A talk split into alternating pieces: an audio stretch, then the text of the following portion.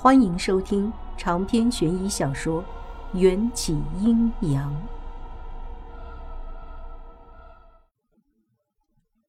罗非吃了两口菜，说道：“那是在三年前，莫白刚从警校毕业，负责追查一宗肇事逃逸的车祸案。就在追捕过程中，嫌疑人用一辆五菱货车把莫白驾驶的警车给撞翻了。”救援队把莫白从车里拖出来的时候，他就已经受到了严重的脑颅外伤，导致昏迷。经过抢救，也没能恢复意识，最后就变成了植物人。这么说，他已经昏迷三年了。医学界，昏迷超过半年以上的植物人，要想再苏醒，概率是少之又少。像莫白这种昏迷了三年还能苏醒的。可以说是医学史上的奇迹。罗非又吃了两口菜，谁说不是呢？但莫白的伤也没有完全治愈，他一到晚上就犯困，一旦睡着就跟死人似的，打雷地震都吵不醒。有一次晚上我找他出去吃宵夜，莫白已经睡着了，我怎么都叫不醒他，一摸鼻子还以为他断了气儿，差点没把我吓死。迎战一直静静地听着，英俊的剑眉微微拧起，似乎正在思考着什么。罗非说的有些口渴了，又点了两瓶啤酒，给我和迎战各倒了一杯。不瞒你说，本来我对元宵也挺有好感的，不过你们已经是一对了，我罗非不屑做第三者这种下作的事情。但有一件事情我要警告你。迎战冷笑着勾起嘴角。似乎听见了一个滑天下之大吉的笑话，说道：“我……我真为罗非捏了一把冷汗，一个劲儿的对他使眼色，罗非却扔给我一个义无反顾的眼神，让我更加担心。”罗非举起酒杯，说道：“对，就是你，你给我保证一个，以后一定要对他好，不能欺负他。”要是敢让他哭，我就把你抓到警察局。瞪我干嘛？眼睛大了不起啊？别人怕你，我可不怕。都是男子汉大丈夫。废话不说，同意就干杯。我先干为敬。罗非说着，端起酒杯一饮而尽。迎战冷眼看着罗非，好像他是个自言自语的小丑。罗非喝完酒，也发现了迎战的眼神，表情瞬间郁闷起来。可他还没来得及干嘛，下一秒就两眼一闭，倒在桌子上，一张脸正好压在一盘吃到一半的芹菜炒肉丝上，呼噜声震天，一点都没有警务人员的风范。我以前听说过有些酒量不好的人，喝一杯酒就会倒下，没想到罗非就是传闻中的一杯就倒，也算是开了眼界了。也幸亏罗非倒下了，不然一定会和不屑喝这种劣质酒的迎战发生冲突。我从罗非的口袋里摸出钱去结账，还多付了五十块，让老板照顾一下罗非。等我回来的时候，迎战已经站在路边等我。我发现迎战的唇角沾染了一些淡淡的泡沫，好奇地往罗非醉倒的桌子上看去。迎战捂住我的眼睛，不许看。他的手指骨节分明，透过细微的指缝，我得以看见罗非给迎战倒的那杯酒已经空了。清脆如泉水奔流的嗓音，哼唱着我从未听过的歌谣，徘徊在我的梦里。自从结了这门亲，枕边多了一个男鬼。似乎就再也没什么可以闯入我的梦境，但这一次的歌声非常真实，就像是有一张嘴凑近了我的耳朵边上，轻轻的哼，不断的唱。我的心情也跟着歌谣高低起伏，流连忘返，直到那身影钻进我的怀里，把我吓得直接从梦里惊醒过来。娘亲，娘亲，手机响了。小生头上包了一个防汗的三角头巾，脖子上套着围裙，尾巴卷着一根鸡毛掸子，奶声奶气的叫我：“不可思议的是，小申巨大的足有几十米长的蛇身，竟然缩小到只有两米长一些。刚才的歌谣也是小申的演奏，怪不得不似人类的语言。窗户边，一个高大的人影优雅地靠在摇椅里。没错，就是以前外婆专坐的那张藤制摇椅。修长好看的手里捧着一本大学英文，认真地看着。我不敢相信地揉揉眼睛，眼前诡异的景象才像是做梦吧。小申已经把震动着的手机送到我面前，迎战也把英语书从眼前撤下，随意地放在交叠的双腿上。走，迎战慵懒地说着，对我和煦的一笑。我更加感觉是在做梦了，悄悄掐了自己的大腿一下，疼，真他妈疼！娘亲，是文化公司打来的，响了好几次了。哦，好。提到文化公司，我一下来了精神，应该是丑人大赛打电话来通知复赛时间和注意事项的吧？喂，你好，我是王艳香。我是艾迪，代表丑人大赛通知你，今天下午一点半来文化大厦做一个初赛前的采访。艾迪言简意赅的说完就挂了电话。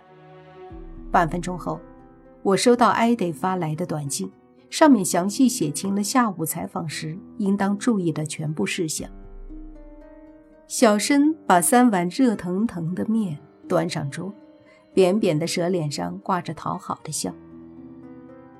爹爹用法术把我变小了，小申又能和爹爹娘亲一起坐着吃饭了。说着，小申用尾巴把我扶到桌边，随后把身子盘在另一只椅子上，只把扁扁的脑袋探到桌子上。迎战还是坐在窗户下的摇椅里，修长的手指托着弧度优美的下颌。你不用先去洗洗？铁勺上的镜面映照出一张蓬头垢面、眼皮浮肿的人脸。我现在就去。娘亲，我打开水龙头，听见小申绝望的惨叫，应当是为了等我一起吃面，忍了半天了吧。我三两下洗刷完毕，回到桌子前。行了，开动吧。迎战坐在我左边，小申坐在我右边。看着小申狼吞虎咽的模样，我忍不住把碗里的面分到小申的碗里。娘亲不饿，小申多吃一点。谢谢娘亲，么么哒。嗯。迎战不动声色地把他碗里的面分进我的碗里。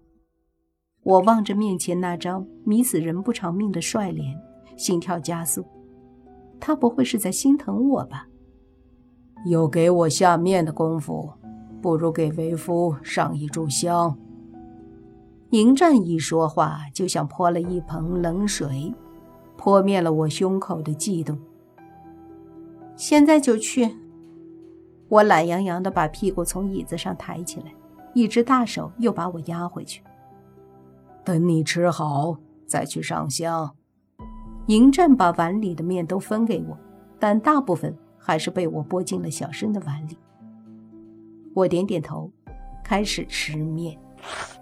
一口吃下去，舌尖上顿时鲜香四溢。这还真不是一般的面呢。小申，面是你做的？是的。小申吧唧吧唧的吃完，意犹未尽的吐吐信子。不过是爹爹教小申做的。原来是这样。我得意洋洋的用手肘。顶了顶迎战放松着的手臂，看不出夫君还有成为家庭主妇的潜质。迎战从口袋里摸出罗密欧给他的手机，推到我面前。现代化设备甚好。我去，作弊！我有些郁闷的按灭手机里的美食 APP，专心消灭碗里的面。小声摇着尾巴插嘴道。娘亲，什么是家庭主夫？这个嘛，我吃掉碗里的面，不加思索的回答：“就是世界上所有人都喜欢的男人的类型。”那么厉害，那小生以后也要做一个光荣的家庭主妇。小生铜铃般的红眼睛里瞬间冒出了一抹红光，看得我后背一凉。唉，小生要是永远都维持以前小蛇的模样，多可爱！现在虽然长得高大威猛，可也变成了吓人的庞然大物，连我这个当妈的都有些害怕了。也许，这就是成长的代价吧。我正唏嘘着，怀念着小生小时候的模样。迎战指着手机上的时间，提醒我：“十二点了。”哦，我伸了个懒腰。你要迟到了。我去，还不走？给你上炷香，准备就绪。我火急火燎地赶到文化大厦，其他的复赛选手早都已经到了，排在前几位的正在接受访问。排队间隙。我赶紧去后台补妆，顺便喝点水压压惊。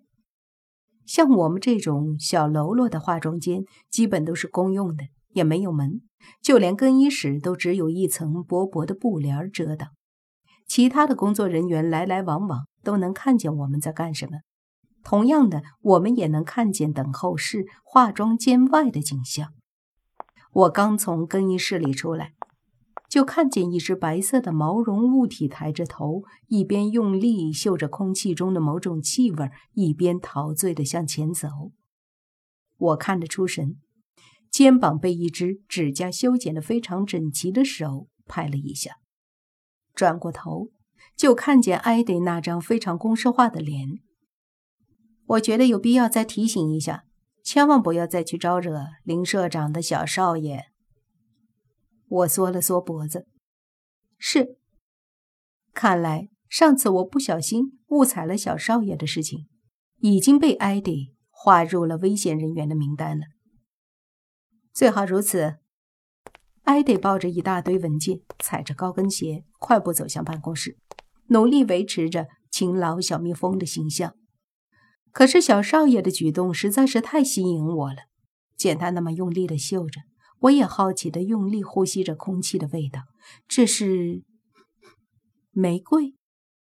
不知何时，空气中溢满了玫瑰的清香，这味道似乎和 Rose 里常用的那种玫瑰味道的香水是一样的。难道 Rose 里就在前面？想到昨晚的 Rose 里喝得酩酊大醉、伤心欲绝的模样，我有些放心不下，想去打个招呼。粗略算了一下，每位复赛者的采访时间是十五分钟，轮到我至少还有一个小时，时间足够我去探望一下 Rose 里，再返回了。于是，我循着空气中蔓延的玫瑰香味找过去。一路上，小少爷走在前面，我则有些做贼心虚的跟在后面，不是怕别人知道我去找 Rose 里。而是怕半路上又遇到艾迪，以为我对小少爷图谋不轨，而再次被警告。穿过长长的走道，小少爷肥嘟嘟的爪子停留在一处落地窗的面前。这扇落地窗坐落在 Rose 里办公室不远处，采光最好，风景最美。透过玻璃窗就能看见文化大厦旁边的一处绿地公园。小少爷就这么呆呆地望着落地窗，确切地说是凝视着一株摆放在落地窗下的红玫瑰。我不敢走过去打扰，只能远远的侧面等待，就怕走过去又吓到他。可我越看小少爷的表情，就越觉得诡异，分明是一张长着毛的狗脸。此时从侧面看过去。小少爷的脸上竟然出现了一种贪婪，甚至崇拜的属于人类才有的表情，而让他如此着迷的对象，无疑就是那沐浴在阳光下、香的离谱的那一株含苞欲放的红玫瑰。长篇悬疑小说《缘起阴阳》，本集结束，请关注主播又见菲儿，精彩继续。